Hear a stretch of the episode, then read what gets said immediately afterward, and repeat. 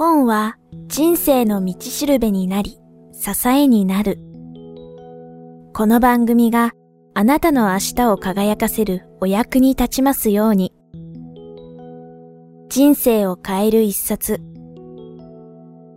人生を変える一冊は、経営者、起業家、作家の方など、毎回様々な分野のゲストをお招きし、著書への思い、人生に影響を与えた一冊、なりたい自分になるためのヒントなどを伺うインタビュー番組です。聞き手、早川洋平のミッションは、話を聞かれたゲストも、番組を聞いたリスナーの皆さんも元気になる番組を作ること。聞くというコミュニケーションをもとに、人や企業に新たな価値をお届けする、キクタスの提供で配信いたします。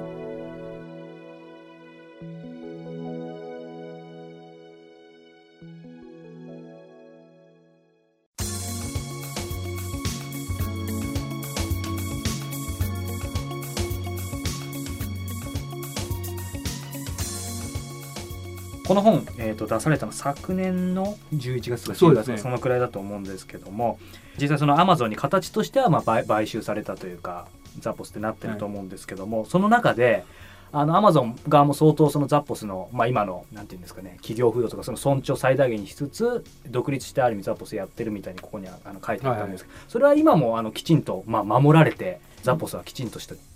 ポジションを持って今も発揮し続けてますそうです、はい、なんか最新のあのやはり日本にいる私たちなかなか情報入ってこないんでなんかザポス新たにこんなことしたんだよみたいななんか面白い情報とかってもしあれば。まあ、ザポスは年中ですね もう新しいことばっかりで、その本がその1年間ぐらい時間がかかってしまって、はい、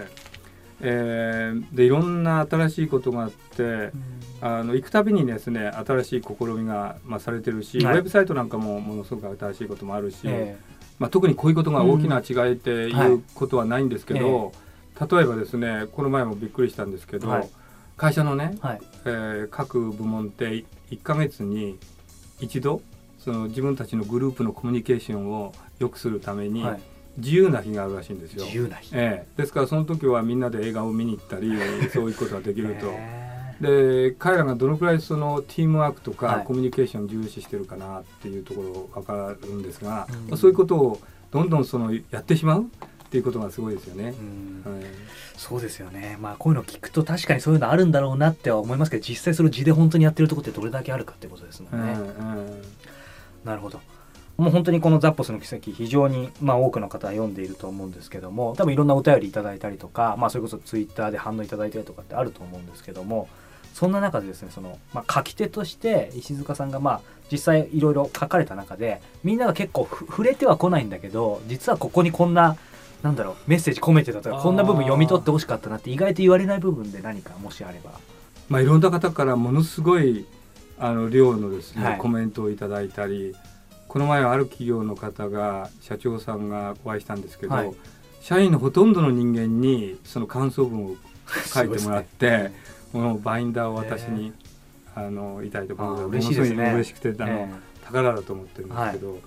あの一般的に言ってあの確かにあのサービスの点であのザップスは例えば、えー、次の日に商品が来るとか365日その返品できるとか、はい、まあ、そういういろんなですねところもがすごいっていうところもあると思います、はい、でもこれは誰でもできることですよね。あの誰もできるっていうか難しいことなんでしょうけども、はい、えー、可能性があること、うん、難しいことはそのどうやってそのこの仕組み会社全体の仕組みを作ってるかっていうところを感じ取ってもらいたいと、うん、だからこれは、えー、単にそのコールセンターだけの話でもないし、はい、うんトップマネジメントの話ではないしそのそのサービスポリシーの件でもない、はい、だけど彼らはその全体をですねうまく生産性を上げるためにその個のを生かして個を生かすことお客様を大事にすること、えー、それから、えー、そのお客様の価値を上げる、はい、要するにロイヤリティを上げていくこととか、うん、まあ、そういうその、えー、例えば、えー、ピーポープランニングなんていうその、えー、ブランドをね、はい、その各一人一人がブランドのメッセンジャーだとい。うような、はいまあ、いろんなそう総合的なところでザップス成り立ってるわけなんですよね、だから一つのところだけに集中するんじゃなくてそのパーツよりも、はい、から全体像っていうものをまあ掴んでいただきたいなっていうふうに思ってますね。まあ、そういう意味ではあの先ほどおっしゃったようにこの、まあ、エッセンスというか、はい、全部そのその部分その部分真似るというよりも、ね、やっぱりエッセンスとして感じ取ってもらいたいという部分もあるわけですね。はい、そうですね、はい、なるほど。ありがとうございます。ここまで今ザッポスの奇跡についてお話が伺ったんですけども、はい、少しですねあの石塚さんご自身についていろいろ伺っていきたいと思うんですが、はい、まあ本当先ほどプロフィールでも読ませていただいたようにですねアメリカである意味何もないところから一人で切り開かれてですね相当いろんなご経験されてるかと思うんですけども、まあ、そんな中で今までの人生でですね一番まあしんどかったというかですね大変だったなっていう時どんな時だったかそれをどのように乗り越えたかっていうそうですね、はい、まず大変だったのはやっぱりですね英語がわからない、ま、英語わからない。であのその大学行ってた時にあのまあ落第点ですよ。一生懸命勉強勉強に重ねたのにもテープをレコーダーを持ってって、えー、授業を受けて帰ってきてテープレコーダーを切ってやったんだけども、はい、落第点を取ってしまったと。うん、でその時に、まあ、先生がですね、まあ、先生もすごい偉い人でその忍そのなんか僕の教え方悪いんじゃないの？っていう話になったんですよ。うん、で授業が終わった後に「ちょっとちょっと」って言われて。であのちょっと口を滑らしてですね僕は英語がまだ問題があるって言ったんです。そしたら彼はですねなんといやそれね忍ねもしそのスイミングクラブに入って泳ぎなさいって言われた時に自分が泳げるか泳げないかじゃなくてそれはプールに飛び込んで、死ぬか向こうに泳ぎ着くかどっちかだよって言われたんですよ。これねものすごくきついことだよね。うん、で今でも覚えてます彼の名前ウェンスカっていうねものすごい若くて先生になってるハワイから来た先生なんですけど、はい、言われてね、うん、うん、確かにそのアメリカ来てね勉強しに来てて英語できないってお前何を言ってんだっていうことだと思うんですよ。でやり通すかやり通さないかどっちかだって言われたまあ、それすごい衝撃な言葉で。もうあとはどうやってっていうよりももう死に物狂いで勉強したっていうこときないですよね。ただその勉強した内容じゃなくてですねやっぱりそのチャレンジしていかなきゃいけないっていう時に、はい、もう最初の頃から、えー、そう言われてね、うん、なるほどって今でも時々思い出します。はい、そこの部分ってまあしんどかった部分でもありますけどやっぱりまあ今となってはいい思い出かもしれないですし、はい、まあターニングポイントになってたその一言かもしれないですよね。ね。なるほど。石塚さんご自身がですねあのずっとまあ大切にしているものとかこととかあと概念的なことでもいいですけど何かあれば一つまあ概念的なこと2つあります。で1つはですねやっぱりあのずっと生きてきてやっぱり人に感謝を、うんするというよりもまずは感謝されることをするというまずは感謝の連鎖って言ってるんですが、はい、まあ、感謝人に感謝されることをやっていくっていうこと。で人に感謝することを人から感謝されることをどんどんやっていくと、はい、自分が感謝するしたい人がたくさん出てくるんですよね。でなぜかというと人に感謝されることをやっていくと確かにその見返りっていうか、えー、誰かがですね自分に対して感謝私が感謝したいことをしてくれる、うん、ですから自分がしていけば向こうの人がしてくれると、はい、いうことでやっぱりどんどんですね今の若い人たちもあのやっぱり感覚的に、まあ、損とか得とかいうことじゃなくてまずは人に感謝されることをやっていくことが、はい、自分が感謝する人が増えることだと思います。だから感謝の連鎖っていうことが一つあります、うん、からもう一つは、はい、やっぱり自分が幸せでないと人を幸せにすることはできないんですよね。うんうん、これザップスの話もそうですけど社員がし幸せでなければ、はい、お客さん幸せにできないと。でそのポイントはですね幸せっていうのはしかしながら自分で作るものであってあの他の人が自分を幸せにしてくるっていうことでもないと思うんですね。うん、ですから自分の幸せは自分で作っていくと。で自分が幸せでなかったらそれはなんか自分が幸せにするようにしていこうかないんじゃないかなって思うんですよね。うん、ですから、えー、もう幸せってすごく大事なことで、まあ、会社でも楽しく幸せにしなきゃいけないし、はい、自分のプライベートのライフでもそうしなきゃいけないと、だけどそれは自分で作んなきゃいけないということだと思います。なるほどありがとうございます石塚さん、まあ、お仕事柄、まあ、コンサルタントでいらっしゃって、はい、かつ、えーまあ、異国の地で、まあ、英語で普段コミュニケーションを取られるということでですね、まあ、その私の職業もまあこう人に話を聞くという職業からですね、ええー、この質問日頃させていただいてるんですがその人の話を聞くというコミュニケーションを図る際にですねあの石塚さんがまあ心がけていらっしゃるようなあの僕は、はい、自分のことを言うの大好きでずっと喋ってるわけですよ。だからその僕が心がけてることは、はい、自分が黙ることですよね。今、ええ、こういうインタビューですから、はい、非常に気を気を使ってますけど普通自分の言いたいことがもう次から次へ出てきて止まらなくなっちゃうんですよ。はい、そうすると人の意見を聞かないでですね自分の意見だけを言ってしまう、うん、だからコミュニケーションってやっぱり相手のことを聞かなきゃいけないですよね、うん、だからちょっと自分がクワイエットにならなきゃいけないっていう、いやストップしなきゃいけないということでさっきもお話しましたけど、はい、なんか話しすぎたらストップしてくださいと。少しあの 実は今スタジオにスタッフの方2人いらっしゃってですね何かあのちょっと笑ってますけども。なるほど。わかりました。ありがとうございます。ここまで、えー、今パーソナリティについてお話伺ったんですけども、えー、これもぜひ伺いたいと思います。あの今まで本当にいろんな本もう、えー、和書から洋書から読まれてると思うんですけども、まあ、石塚さんの人生に大きな影響を与えたようなあの本があれば一冊難しいかもしれませんが。あのー、それちょっと考えてみたんです。僕2冊ぐらいあると思うんですね。はい、で1冊はえっ、とえー、チーズはどこに行ったかってちょっと名前もう古い本ありますね。ありますよね、はい、あの本すごく僕には重要だったなと、うん、あのー、ものすごくシンプルで簡単なで分かりやすい本だったんですけど、はい、やっぱりなんかこう自分が苦境に立ったり何か問題があった時に、はい、それが誰がやったか彼がやったとかいうよりも、うん、もう次のステップに行かなきゃいけないんじゃないかと。でやっぱりビジネスやってるとあの全てがうまくいくわけじゃない。そで、ね、そんな時にそういうところでね余計な時間を使ったりしちゃいけないかな、というふうに思います。うん、あと、えー、天野さんの本は、えー、なんていう本でしたっけ？あの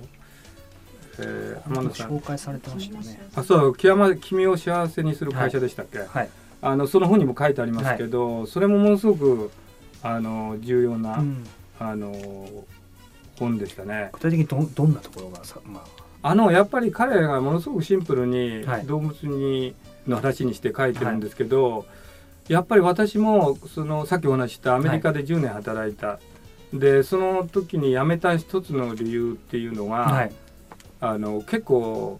あの一生懸命働いてたんで、ポジションがな会社の中で上がってきますよね。でもどうしても周りの人がついてきてくれないっていうとこがあったんですよ。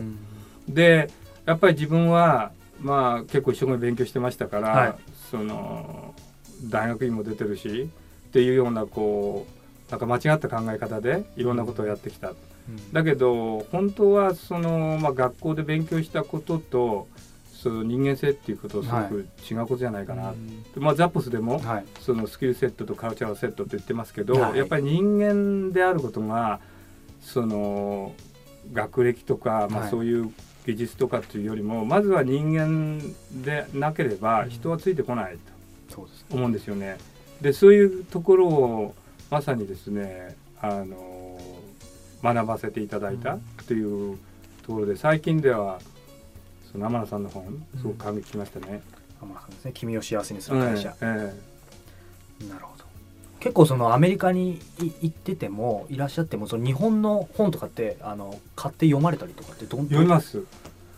あのというのはあのやっぱりアメリカにいてアメリカのリサーチとか、はい、アメリカの企業のことを勉強してますけどやっぱ日本でどうなってるのかとか、ね、あるいはこちらにして講演する場合に、まあ、どんな言葉を使っているのかなとか、うん、どういう話がしてるのかなっていうのがあるので、はい、えー、本はものすごく読まなきゃいけない、えー、ですよね。うん、でアメリカだけで出版されてる本もあるし、はい、フリーみたいな、ね、この日本でもすごくベストセラーになる、ところもありますよね。だからあの日本の本もあるいはあのトランスレーションされてるものもかなり入手して、はい、全部読むとは限りませんけども、はい、えー、かなり目を通していると思います。ちょっと本題から外れてしまうんですけどやはりその先ほどの、まあ、チーズはどこに行ったもそうですけどあれは原書でやっぱり読まれてるんですか？両方読みました。やっぱり違いますか？あのちょっともう昔読んだ本なんで、ええ、どこが違うかっていうのはわからないんですけど、はい、あの本によってはものすごく違うところありますよね。うん、例えばあの今出てる「フリー」っていう本、はい、日本語で読んでて分かりづらい。でこれあのトランスレーションにした方が悪いと言ってるんじゃなくてものすごい難しいと思うんですよ。文化が違うところで、その説明しなきゃいけない、はい、当然出てくりますよね。だからその本によってはやっぱりあのこうちょっと分かりづらいなっていうのがあってそれはなんかこうあの英語の方をリファーして、そそっちからあこういうことだったのっていうようなところも、あのあると思います。いややはりあの私は本当に、まあ、将来的にはこの番組自体も海外の方いろんな方僕が行って出ていただきたいとかで今英語まさに勉強中なんですけどやその本をやはり原書で読めるっていうのはいや僕だってあの辞書を年中使ってますよ。僕も何冊ボロしたかわからないけど、はい、やっぱりに日本で生まれて育ってくると、はいあの英語ってわからないですよね、うん、わからないことたくさんありますよね。だから映画によってもわかる映画とわからない映画もあるし、はい、年中年中辞書引いてますよ、はい、日本語も辞書引かなきゃいけないし英語も引かなきゃ、ね、だからなんか時々なんかアメリカに行ってその、えー、1か月いて英語ができるとかっていうのを見ると、うん、ちょっとクレッシュありますよね。いやどうやって私何十年もいるのに、うん、で時々だからあのもう僕は頭が悪いもんだとしてますけど考えてるからいいんですけど英語でわからないことたくさんあります。だからその時は辞書引かなきゃいけないし、うんうん、スタッフの方が全然分かってる あのことがあって、はい、私どちらかというとエンジニア系ですから、うん、あまりその語学っていうの強くないですね、ただその強いとか強くないっていうことがまあビジネス上問題かというと問題じゃないと思うんですね、え問題はその根本にものを分かってるかどうかであって、ですからあんまり英語とか日本語とかっていうことにはあまり気にしてませんね。で特に英語ができるからいいということもないですし、まあ、いろんな面でそれも人にお世話になることっていいことだと思ってますから分かんない時はスタッフに聞いたりしてますし、はい、まあ、ツイッターなんかもそうですよね、はい、あツイッターできないできないって言ってる方もたくさんいらっしゃる、分からないっていう方いらっしゃいますけど、はい、僕なんかも全然分からなかったですけど、まあ、スタッフに聞いてですね、やる。だそんな難しいことでもないし、うん、年がいくつだとかっていう全く関係ないことでチャレンジすればできることだと思うんですよ。すね、最初からそれは難しいとかって言ってしまうと何も始まらない。うん、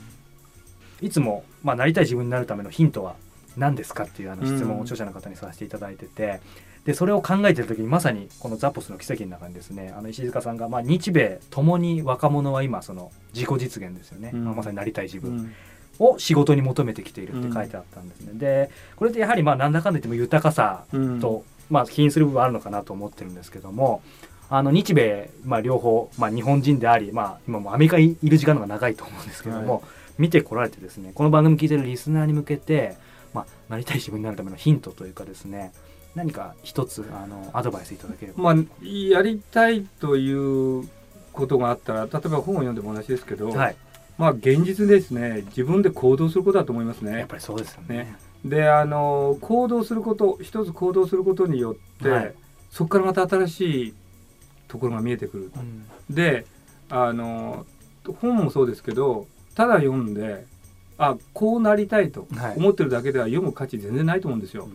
でもちろんそういうあの類の本もあるかもしれないですね。ただあのやっぱり本を読んだらじゃあ自分が一歩どんなことできるのかとかあるいは、まあ、本を読まなくても、はい、自分がこうなりたいと思ったら一歩出なきゃいけないですよね。で一歩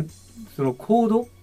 に移すっていうことがものすごく大事だと思います。うん、で一歩行動に移すとそこからまた新しい世界が生まれて、ね、また一歩行くということでそのなかなか一歩出せない人たちがいるんじゃないか。うん、それからあの私コンサルタントとして、まあ、いろんな方とお話ししたとしてると感じるのはもう最初からできないもんだとかそれはお話だけだというようにとってるでそういう人はやっぱり伸びないでしょうね。っていうのはやっぱり自分からやってみるっていう行動に移れない人、うん、それはやっぱりあの先に進めない人だと思います。ですからあのまずはやってみる自分で行動してみるっていうことですよ。だから私アメリカで仕事を探した時もそうですけどまあねあの一度大学でこれからその旅立つ人たちに講義があるっていうんで一回あのスピーチしたことありますけど、はい、まあ、その時に言ったことはまずまあ靴がボロボロになるくらい歩かないとダメだと、うんうん、だからネットの時代だろうが何だろうがやっぱり自分でね、ね、歩かないといけないと。で歩かないで自分の家にこもってねいくらネット見てても、まあ、もちろんネットでこういろいろやるっていうこともすごく大事だと思います。だけど外に出て自分で歩いて人と会って話して自分で、えやっていくっていうことそれがやっぱり自分が自分の思うことを達成するところの第一条件だと思います。特にネット時代であればあるからこそ重要ですね、ね、きっと。ええ、そうだと思います。なるほど。最後になんですけれども、はい、今後の石塚さんご自身のですね、えー、まあビジョンというかこんなことをやっていきたいとかあの力入れてみたいということがあればお話しいただきたいんですけども。まあ、これからどんなことをしていきたいかなって思った時にやっぱりあの自分が、えー、今までいろんなことにとらわれてあのなんていうかな自分がオープンでなかった部分いや、ね、オーセンティックでなかった部分っていうのを、えー、なるべくなくしてそしてなんかこう自分の思うようにもう一歩いろんなことをやっていきたいかな。うん、であのこういうことを言うとすごくおかしいかな私の年でっていう私やりたいことものすごいたくさんあるんですよ。でやりたいことがたくさんあってその、まあ、実現を次々とやってきたんですけどこれからも、まあ、自分のやりたいことは大いに、はい、あの実現していきたいですからあまり年にとらわれずにやっていきたいかなって思ってるんですけどね。具体的にまあ一つ何かお話ししてもいいような具体的な何かありますか？こんなことやってみたいっていう。これまたちょっと仕事に関係しちゃうので、ええ、あれなんですけど、はい、やっぱり今まであの自分がその勉強してきたこと仕事なんですけど、はい、まあ、そういうことを今まで結構そのどちらかというと、えー、情報を集めたり、えー、学ぶっていうことをもうすごい中心にやってきたわけですよ。はい、であのこれからはその学んだことをなんかうまい形にして、まあ、本もそうですけど、はい、形にしてなんか社会貢献できるような形にする。うん、であの私は特別なアイデアを持ってるとかそういうことじゃなくてやっぱり今まで、ま、学んできたっていうこの学ぶ学んできたプロセスとそれをなんかこう、どっかで貢献するっていうプロセスとちょっと違うと思うんですよ。うん、ですからどっちかというとバランスの中で、まあ、どちらかというとえー、そっちをうまくそのみんなに伝えていきたいっていうところをしていきたいと思うんですね。でそれの一環の一つもこの一環でその、えー、ザップスの奇跡もそうなんですけど、うん、こういうことをやっていきたい。うん、でそれとやっぱ僕日本人ですからあの今まではどちらかというとアメリカをベースにやってきました。だけどもやっぱり今回この本を出して日本の方々といろいろお付き合いっていうか新しいまた不思議ですけど、はい、アメリカに行っててまたこっちにっていうのは日本に帰ってくるつもりはありませんけど、うん、でも日本の企業の方々ともっといろいろ話して、うん、なんかこううんビジネスっていうよりはそのビジネスをお金を儲けるっていうことじゃなくて、うん、なんか面白いそのそのなんかこう価値創造みたいなことを日米間で考えていきたいと思ってます。なるほどまあ、今まで学んできたことを逆に発信することで、えー、まあ貢献していきたいというお話だったと思うんですけどそうするとまああのどちらかというとインプットしてきたものを今度はアウトプットする側に少しシフトしていきたいと。ね、あとこの今のそのいろいろなそのインターネットベースをしたそのツールがいろいろあるじゃないですか、ね、ツイッターとかブログとか。このポッドキャストもそう、ね、ポッドキャストもそうですよね。でそれってすごくいいですよね。そういうことによって自分がお話ししたい人と話せる？いや本当そうですそれとねつなぐことができるって素晴らしい世の中になってきたんで、はい、もうそれをすごい活躍してかあごめんなさい活用して、はい、あのなんかこう仕事と同時に楽しんでいきたいと思ってます。うん、なるほど、はい、今ね本当にスカイプとかもあって海外でも本当にすぐに話せますからね。そうですよね。なので今話しながら思ったんですけど次回はですねあの、まあ、ロサンゼルスと日本でスカイプであのまたご出演いただけると面白いなっていうことも、はい、はい、思ってます。はい、はい、あのまたぜひご出演いただければと思います。はい、はい、えー、今日は東京図書出版会から発売中のザッポスの奇跡。えー、著者の、えー、石塚忍さんを迎えしてお話を伺いました。石塚さんありがとうございました。はい、ありがとうございました。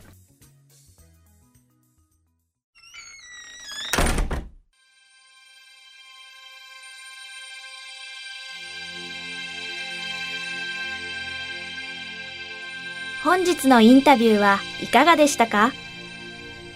人生を変える一冊は、話を聞かれたゲストも、それを聞いたリスナーの皆さんも元気になるをミッションに、今後も番組を配信し続けていきたいと思っています。人生を変える一冊をブラッドホームに、世の中をもっとワクワクさせ、自らの活動や事業も発展させていきたい。もし、そんな思いをお持ちの企業、個人の皆様がいらっしゃいましたら、サイト人生を変える一冊内に、ハートフルパートナーの募集ページがございますので、詳細をご覧ください。サイト URL は、kiqtas.jp スラッシュ book キクタス .jp スラッシュブックです。本日も最後までお聞きいただきありがとうございました。それではまたお耳にかかりましょう。ごきげんよう。さようなら。この番組はキクタスの提供、若菜はじめ、ご機嫌ワークス制作協力、宮浦清音楽、白石美奈ナレーションによりお送りいたしました。